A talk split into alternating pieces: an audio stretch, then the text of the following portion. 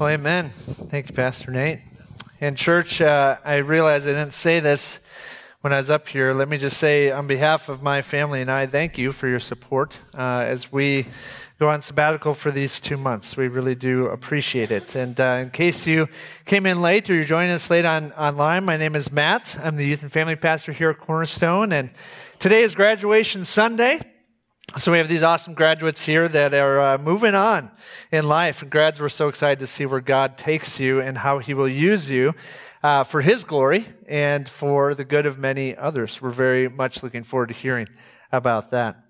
Well, friends, uh, as we begin this morning, let me encourage each and every one of you to dig into that bulletin right away. And perhaps you came across in your bulletin this little sheet of paper. And I love for you to look at this. It's up on the screen, but far easier to read uh, if you're looking at it on this piece of paper. So let me encourage you to look at this. And what you are going to find there is an infographic I was put together by a kids pastor named Josh Denhart. And when he put this together, he did what much of us do when we create something or we construct something nowadays. We post it on social media, right? And we like people to see it. Well, uh, unlike anything he had ever put together before, when he puts on social media, it went viral. For those of you who don't know what viral means, that simply means it's not like a contagious disease or anything. Simply means that it was reposted, it was reshared over and over again on all kinds of different social media platforms. And that's how I came across it. One of my friends shared uh, this infographic and, of course, caught my eye. And now I'm sharing it with you. And perhaps this is something that uh, you'll post on your refrigerator, especially parents who have kids still in the home. This has been an encouragement for my wife and I. Uh, but I want you to take a look at this.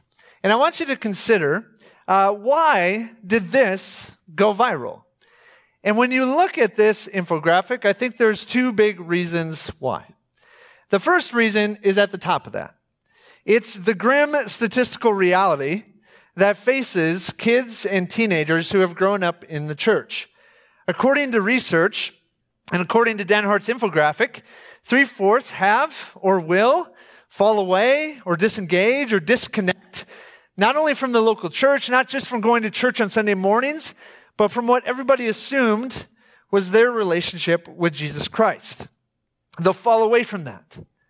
And this isn't, unfortunately, this isn't new news for a lot of people. Many of you here in this room, you know that this has been the statistical reality for quite a while as far as it goes for kids and teenagers who grow up in the church. Now, I will tell you there is a bit of bright news with this. Denhart said in a podcast that's related to this infographic, he said, nowadays the, the statistics are trending more, uh, they're trending away from 75 25, and they're more going towards 65 35. Woohoo, 10%, right? And like he said, I, and I agree, neither is good though, right? When we see this reality as a church, none of us should look at this and smile and go, Yes, we're sending our grads out. We can't wait. And then we go, Oh, it's kind of scary, isn't it? This is one thing that I'm sure made this go viral, but again, these are not new statistics. But it's the second part of this infographic, the bottom part of this infographic that I believe really made it go viral. It's in fact what made it catch my eye. And it's what Denhart calls the simple things. It's these five practical things that the 25% who said they stayed connected with Christ in the ages of 18 to 29, they said these five things in my upbringing were the reason why they stayed connected with Christ. It's things like this. Take a look at them. Number one, and these are in no particular order, Denhart clarifies. It's like eating dinner five of seven nights a week with their family. Now, some of you are like, that's a modern day miracle. How can we do that? Right? And Denhart is sure to say it is not where you eat dinner as a family, it's that you eat dinner as a family. So if that's at McDonald's in your car together, congratulations, you can count that, okay? Number two, serving with their families in ministry. The keyword with. Serving with their families in ministry. Number three, having at least one spiritual experience in the home per week. And that could be praying sometime outside of the dinner table. That can be reading the Bible together, doing a devotional together, perhaps a time of worship together, having a spiritual experience in the home. Number four, being entrusted with responsibility in ministry at an early age. And number five, having one faith focused adult in their life outside of their parents. And it gets me excited to think that we do something like the Pray For Me campaign around here, where many of our teens and our kids are connected to adults here in this church. Many of you who are praying for them daily and, and, and impacting their lives. And we appreciate that. And our awesome kids leaders and our, and our teen leaders. Now, as we look at those simple things, it's really important that we clarify something that Denhart said in his podcast. These are correlational. They're not causational.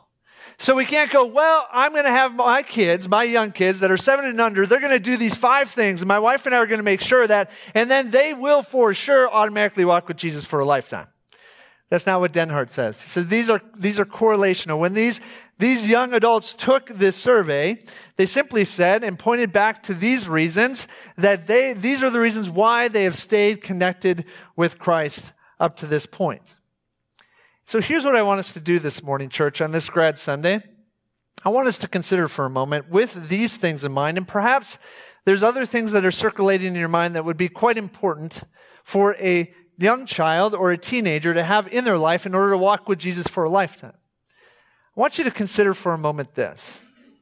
What if a parent like myself who has young children in the home, or perhaps one of these graduates today that is going to be leaving the nest here fairly soon, some parents are like, I hope they do.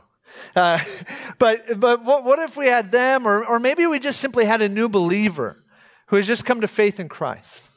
And they were to come up to you today, and you would consider yourself what we'll call a seasoned Christian. You've been walking with Jesus for quite a while. And they were to come up to you in, today, and they were to say, All right, give me one thing.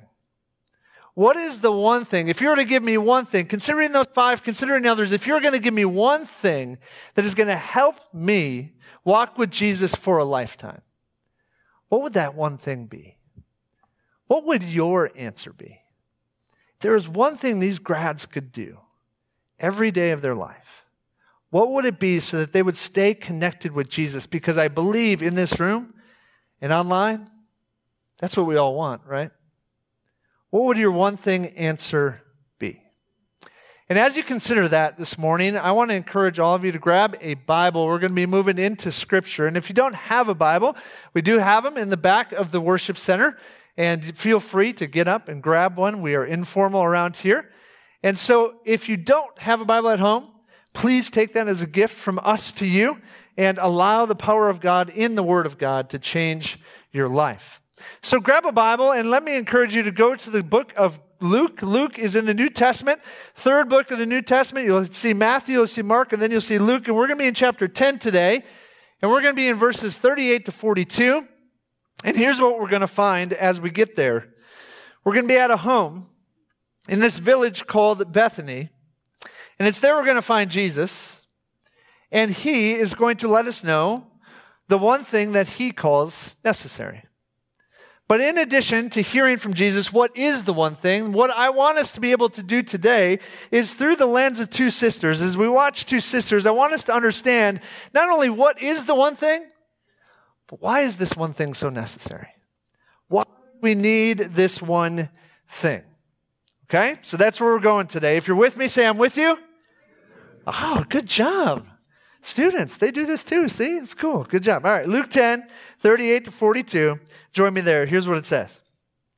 Now, as they went on their way, Jesus entered a village, and a woman named Martha, everybody say Martha, Martha welcomed him into her house. And she had a sister called Mary, everybody say Mary, who sat at the Lord's feet and listened to his teaching.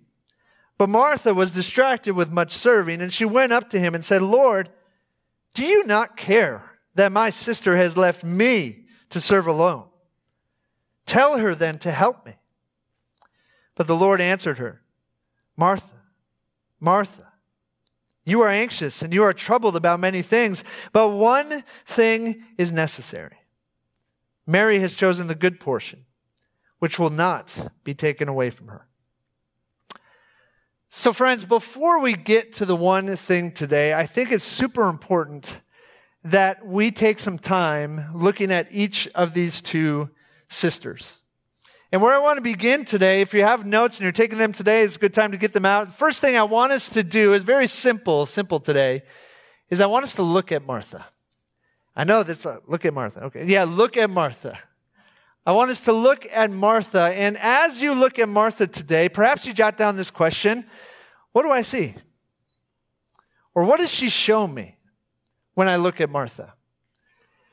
And I think, personally, there's kind of a simple answer to that question. Because I believe that as we look at Martha, as we watch Martha, and perhaps you'll agree with me, I think in all of us, there's a lot of us. There's at least a little Martha in all of us. I think when we look at Martha, we see ourselves in many ways on many days, right? I know I do.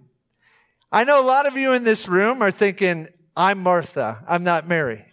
Some of you in this room, you're thinking, I'm more Mary than I am Martha, but I think in all of us, there's at least a little bit of Martha. And if you're like me, there's a lot of Martha. I know I got some Martha friends. You don't need to raise your hand, okay? Only if you're online, raise your hand. Martha friends, all right? We all have a little bit of Martha in us, but here's what I want to say because I think it's often left unsaid when this passage is preached. That's not a bad thing. It's not all bad. I think we often leave, leave this scripture and go, oh, I'm a Martha, and I need to be more like Mary. And if I'm not like Mary, then I'm just I'm just no good for Jesus anymore. But it's not all bad. In fact, I would argue that there's a lot of good and there's a lot of godly in Martha as we look at her today. Take a look just at verse 38 again. Take a look at verse 38. Why do we even have this scene in the Bible? Why do we even get to study this text this morning? Well, verse 38. A woman named who, church? Martha welcomed Jesus into her home. Who opened the doors to Jesus and to his disciples? Martha.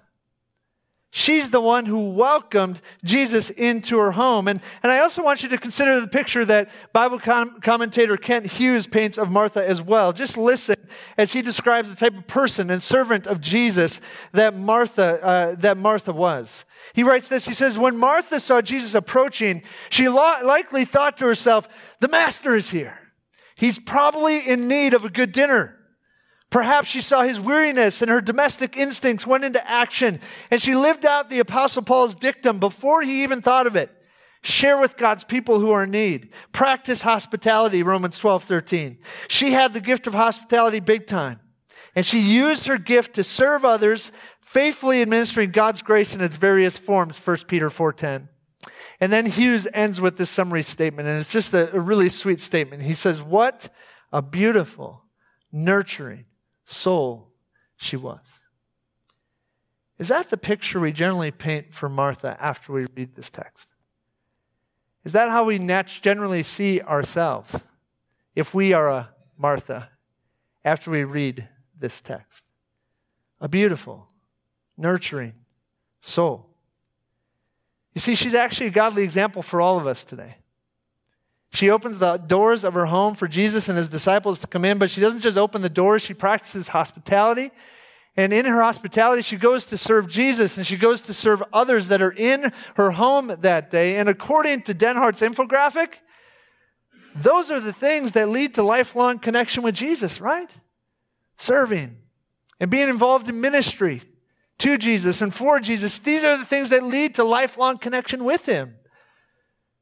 The question then I ask is what went wrong? Because something went wrong, right? What's the problem? Why do those of us who are bent more like Martha always leave this passage going, I need to be more like Mary? What was the problem? What went wrong?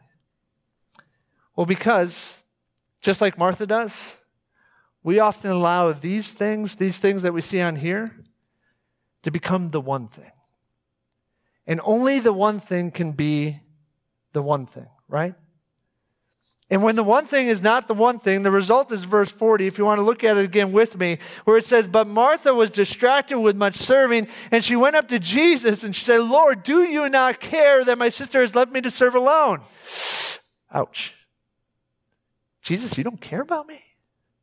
Would you ever accuse Jesus of that? Don't raise your hand, okay? But she takes it a step further. Tell her then to help me. Now she's commanding her Lord to do something, right? The one thing has been replaced. And perhaps if you're a Martha out there, like I'm a Martha, you've been there more than once. When the one thing has been replaced, our emotions can take over, and our what we should how we should respond becomes a reaction sometimes, right? Well, It's the natural response when doing for the Lord takes the place of being with the Lord. These are the things that happen when the doing replaces the being, right? I think about when I was in college, and some of these students have heard this before, so excuse me, students, but when I was in college and I was a junior going into my fall semester, I was probably walking with the Lord for about a year, year and a half.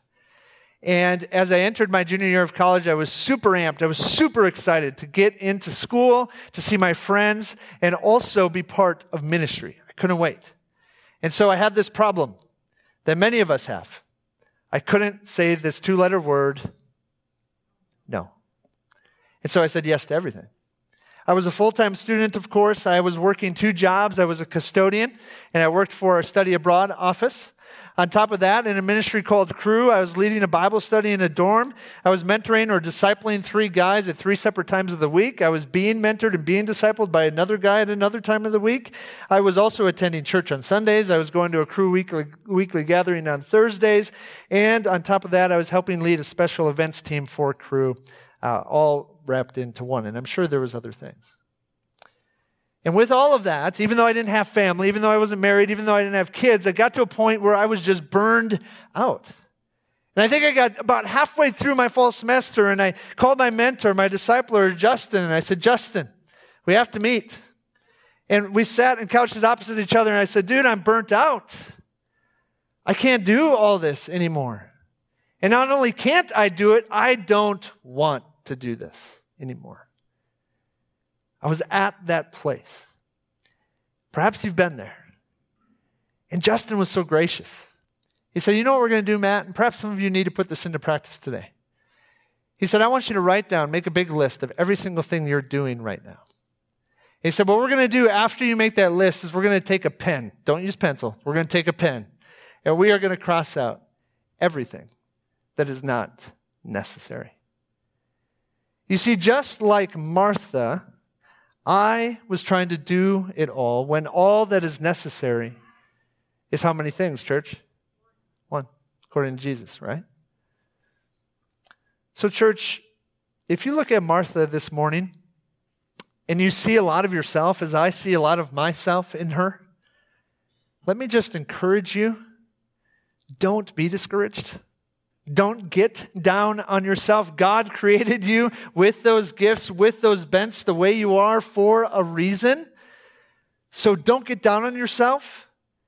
I believe there's a lot of good of you, in you, and, and God's going to use you in great ways, and, and Jesus believes that about you too. But if you identify more with Martha, it would be ignorant of us to not take a moment and pay some attention to our sister, right? Martha's sister's name was? Mary. So, number two, we don't just need to look at Martha this morning, we need to learn from Mary. We need to learn from Mary. And this time, you might write down the follow up questions What did Mary understand that I need to understand? Or maybe more specifically, what did Mary understand about Jesus that I need to understand about Jesus? So I want to start with this. if we go back to the text and we go to verse 39, literally answer me where do we find Jesus? Or where do we find Jesus? Where do we find Mary? Where is she? At his, she's at his feet, right? Now, if you and I were to go back in that time and place we were to ask Martha, Martha, where's Mary? She'd probably go, not where she should be, right? And she wouldn't be far off. Based off of the societal and cultural norms of that day, Martha wouldn't be off base in that response. You see, Martha was in the proper place for women. Mary, according to commentator Grant Osborne, is doing what only male disciples are supposed to do. And Osborne goes on to say this to her, that being Martha, and most Jews, Mary's true place is alongside Martha in the kitchen, not at Jesus' feet. And so, what does this mean? What it means is that Mary understood something. Mary understood something that I'm afraid I have to relearn over and over and over again. And again, it's very simple truth. It's three words Jesus is different. Jesus is different. It's a truth that I continually need to relearn about Jesus that he doesn't re- react in the way that I expect him to react. He doesn't act in the way I expect him to react. He doesn't respond in the way I expect him to respond. Jesus is different, and he shows this all throughout Scripture. I mean, just consider a few examples from the Gospels, right? He, can, he always is different in a variety of ways to a variety of people. Just you might jot down Matthew chapter 8. Because in Matthew chapter 8, when he's approached by a leper in front of a large crowd, and the last thing that he should do is get touched by that leper or touch that leper, he doesn't back away. He moves towards the leper. He touches the leper. And he heals the leper. That's just one example, but consider Mark chapter 3. Jesus doesn't rest in Mark chapter 3 from doing good on the Sabbath. Instead, in a temple, he heals the withered hand of a man in the temple in the presence of many Pharisees. But not just those, consider John chapter 8. He doesn't cast a stone at the woman caught in adultery. Instead, he forgives her and he releases her and frees her from her accusers and from her own condemnation. Jesus is different, amen? And we see it here again in Luke chapter 10. And Mary understood it. She understood that Jesus was different. And so she takes the place that is reserved for men and she sits at the feet of Jesus like a disciple. And she listens to his teaching. And Jesus allows it because she knew Jesus was different. Do you know Jesus is different? Now, thinking about her being at the feet of Jesus, this leads us to the second thing that you and I need to learn from Mary this morning. You see, typically in the Gospels, when we see people at Jesus' feet, they're not there because they've chosen to be there. They're not there because it's been their top priority to be there. Instead, as is often the case for many of us, they're at Jesus' feet because life's circumstances have brought them to Jesus' feet. I'm sure you've been there in your life as you've walked with Jesus and you've lived life as well. In fact, if you were to simply just page back to two chapters of the Bible, if you were to go to Luke chapter 8, you would find there, you'd find a man at Jesus' feet in verses 26 to 39, but he's not there to listen to Jesus, Jesus teaching. Instead, he's there to literally be freed from a demon that has possessed him all of his life. If you were to page just a little bit further from there and go to verses 40 to 56, you'd find two more people at Jesus' feet. You'd find a, a, a, synagogue ruler named Jairus, and he's at Jesus' feet and begging for Jesus to come to his house. Do you know why he's begging for Jesus to come to his house? Because his 12 year old daughter is on her deathbed. And in that same scene, you'd find a woman who's trembling with fear at Jesus' feet because she has done what Levitical law had prohibited. As a woman who had been subject to bleeding for 12 years, she had touched Jesus and she had received the healing that only Jesus could provide to her.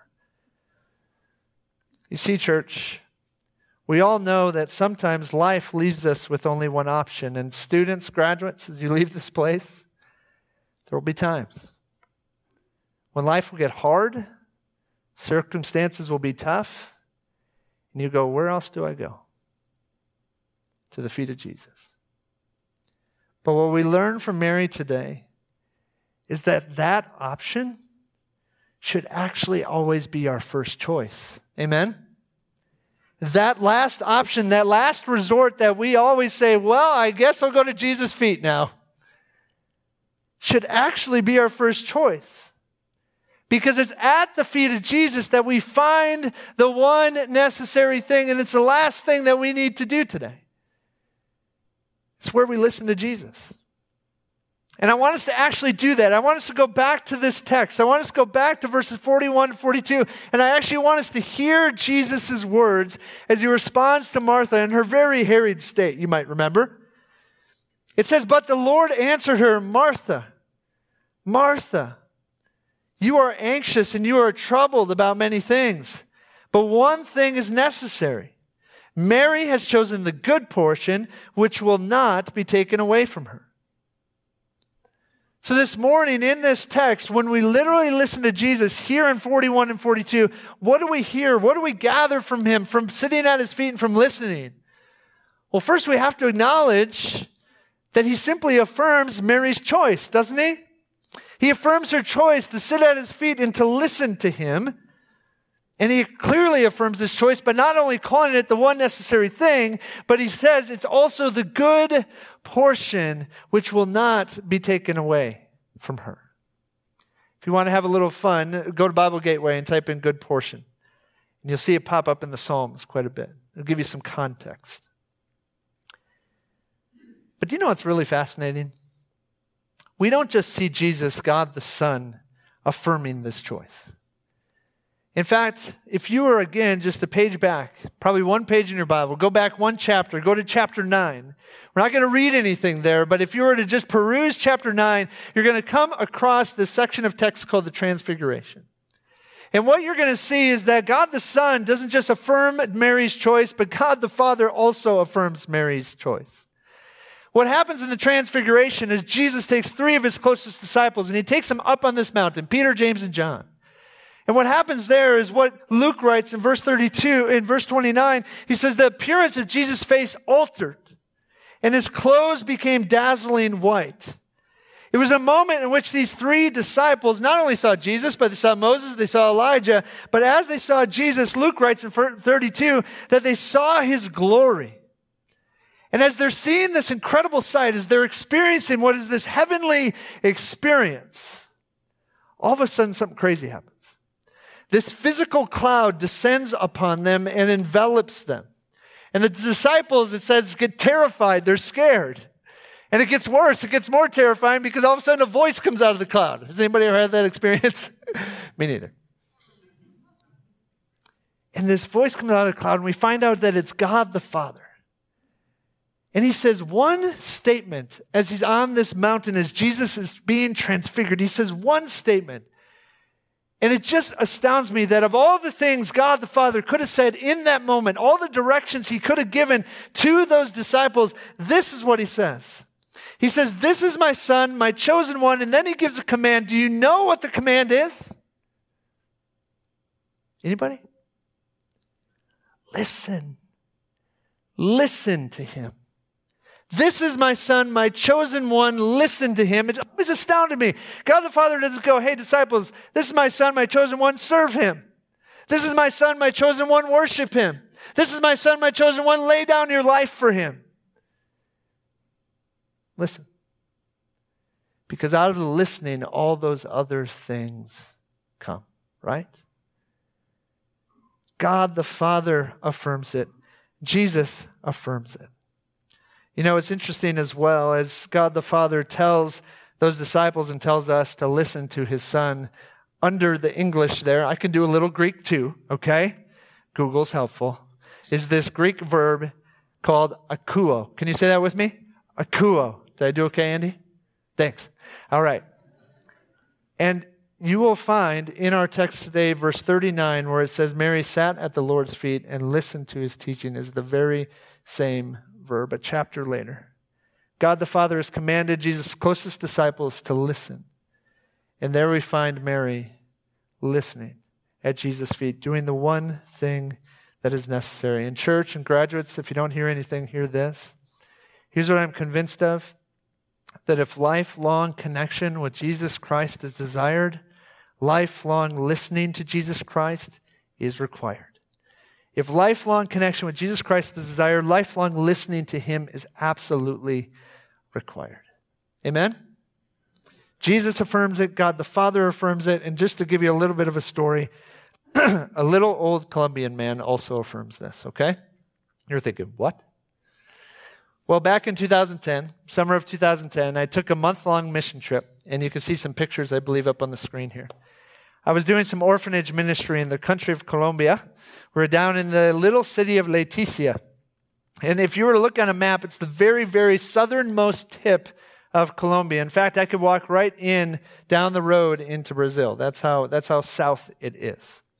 And while we were there, I was doing some orphanage ministry and I stayed in a humble hotel uh, just down the road from the orphanage. And when I mean humble, it's humble. All right. This is not the Marriott. It's not Holiday Inn. It's none of that. Okay. And I had my own little shanty that I lived in, and it was owned and ran by a couple that was probably in their late 60s, their early 70s. And the woman, the wife, her father was still alive, and still living with them. And he was in his mid 90s. And I couldn't tell you his name, but he's a sweet old man. And every day that I would get up and get ready to go to the orphanage, I would leave the hotel and I would uh, exit the main doors of the hotel and out on their little porch in front. This little old man would be sitting there every single day. And of course, I'd open the door and I'd go, Buenos dias. He'd look at me and go, Buenos dias, in his sweet little voice. And every day when I walked out there and I said good morning, I noticed something in his lap every day. And as I looked at this thing in his lap, I noticed that this Bible that he was reading every single day was very furled on the corners, had stains all over it, had highlight marks of almost the entire page of every book, of every book of the Bible, notes in the margin. It was just full of his time spent at the Lord's feet listening to his teaching. And I'll never forget, at the end of our time, he joined us for a lunch, and I just had to ask him because I saw him every day reading the Bible. I said, How many times have you read the Bible cover to cover? And he just smiled, his little 95 year old smile. And he goes, Veinte siete veces. 27 times, cover to cover. And he was working on number 28. And I love that.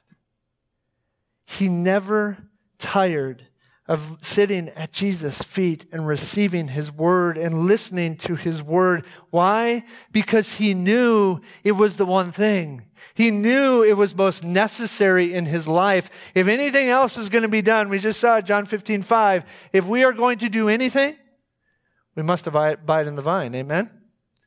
It has to happen. He knew it. Jesus knew it, and God the Father knew it. They affirmed Mary's listening to Jesus.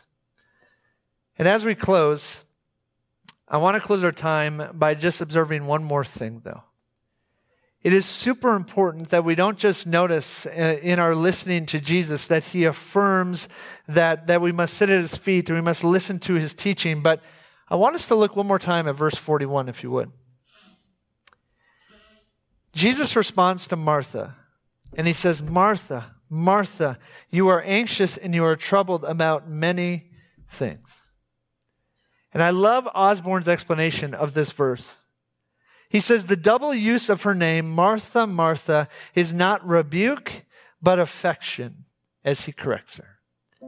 It is not rebuke, but it is affection as he responds and corrects her. In church, as a very strong Martha, I need to hear this. I need to know that when I have my Martha moments, and I have plenty of them, okay? When I have my Martha moments, I need to know more than anything. And graduates, you need to know this as well. As you leave and you walk with Jesus and attempt to walk with Jesus for a lifetime, and you have those moments that are hard and they're harried, and you don't respond to the people around you in a loving way, and you don't react to Jesus very well in those moments, what I need to know, what you need to know, what we all need to know is that His affection is there to meet us right where we're at. Just when I think Jesus is going to now put me in my place because of how I reacted to my wife or how I reacted to my kids or man, how I reacted to him, his affection meets me right where I'm at. He doesn't seek to put me in my place. And do you know why? Hebrews 4:15 is really clear. It says, We do not have a high priest who is unable to sympathize with us in our weaknesses. Receive that, church. But we have one who, in every, everybody say every, every respect has been tempted as we are, yet he's without sin. Amen? So, friends, our Savior, our Lord, our King, Jesus wants more than anything from everybody in this room, whether you're a graduate or not, it doesn't matter who you are. He wants more than anything for us to sit at his feet and to listen to his teaching and simply be with him for a lifetime. That's what he desires most of all. But we're all going to rest assured. I want you to leave resting assured today that when you fall short, and I say when because you will and I will, amen? when you fall short, remember that God's grace is sufficient and his power is made perfect in your weakness. And he will meet you with his affection, just like he did with Martha. Let's pray. Father, I'm always astounded, astounded by your word. It always takes me back, and I'm always shocked by how you are and how I expect you to be, and the major difference there. And God, it's clear to us today in your word that you desire one thing from us. We could come up with a list of things to do for you, but what you simply want from your children is you want them to come and to sit at your feet and to listen to your voice. Because as we do that one thing, you're going to do many things through us. And so, Lord, may we come in a humble position knowing, Jesus, that you are different and that you will sympathize with us in our weaknesses, that you will receive us just as we are, and you will allow us to do the one thing you call necessary. God, we love you and we thank you for this time in your word. In Jesus' name, all of God's people said, Amen.